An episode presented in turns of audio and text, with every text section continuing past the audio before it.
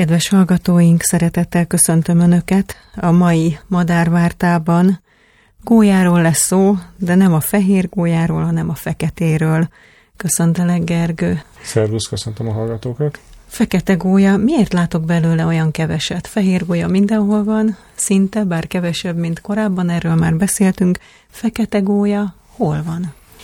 A fekete gólyát több okból is ritkábban lehet látni. Egyrészt azért, mert kevesebb is van belőle, mint fehér gólyából. Hát hány pár fészkel uh, Magyarországon?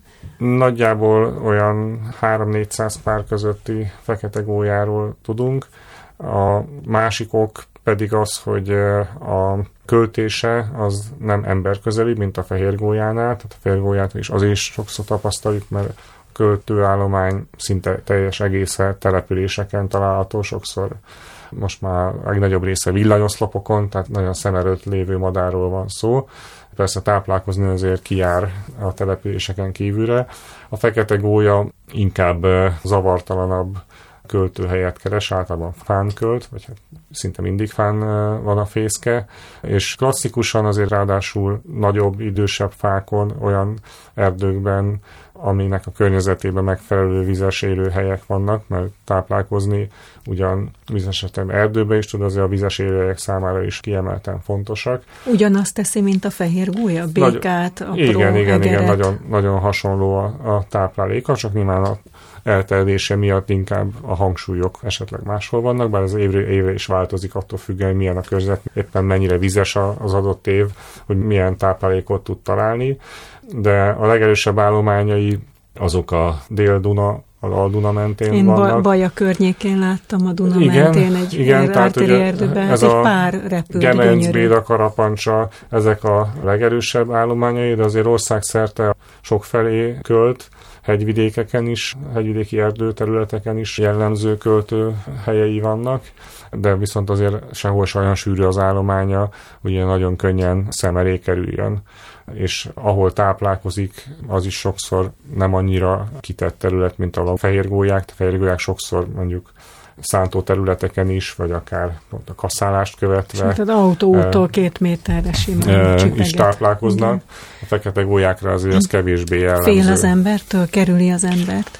Hát biztos, hogy sokkal érzékenyebb, mint a fehér gólya. Egyébként az utóbbi időszakban nagyon sok fajnál lehet változásokat tapasztalni. Fekete gólyánál is vannak az olyan madarak, amik jobban megszokták az emberi jelenlétet, és, és sokkal közelebb merészkednek. Meg a költőhelyekben is vannak most már az olyan költőhelyek, amik korábban nem nagyon tekintettünk tipikusnak, akár ültetvény jellegű erdőkben, vagy kitettebb helyeken is előfordul, de azért a, a jellemző élőhely, is hát ahogy a térséget is említettük, még a Gemenci erdő sűrűbb területei, és ott is a táplálkozás pedig a Duna öntés területén, holtágakban, vagy ilyen fokoknál, meg a környező olyan vizes élőken, ahol jobb minőségű vizes vízjárt a gyepek, vagy egyéb területek találhatók. De az elmúlt évek például Szentendrén is sokszor a bükkös patak befolyásánál fotózgatták teljesen laikusok, ahol van olyan madár, ami megszokta azt, hogy ott emberek vannak, és nem annyira zavarja, tehát hogy ez változik egyedileg is, meg valószínűleg idővel, mint hogy nagyon sok madárnál az, hogy képes legyen az emberhez jobban kötődni, hát ez a fehér gólya se volt mindig ember közeli, tehát amikor emberek még nem voltak ilyen sűrűségben, meg építmények, akkor a fehér gólya is fán költött, tehát hogy nyilvánvalóan ez hosszabb idő alatt változott meg, és a legtöbb urbanizálódott madárfajunk se arra fejlődött ki, hogy egy városban éljen, de sok képes változni, változtatni a megváltozó körülményekhez.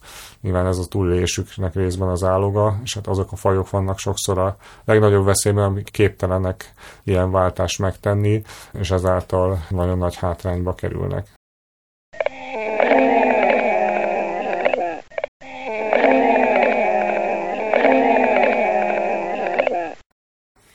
Ugyanolyan messze vonul-e, mint a fehér gólya. A fehér gólya óriási nagy utat tesz hm. meg, óriási nagy szinte kerülővel.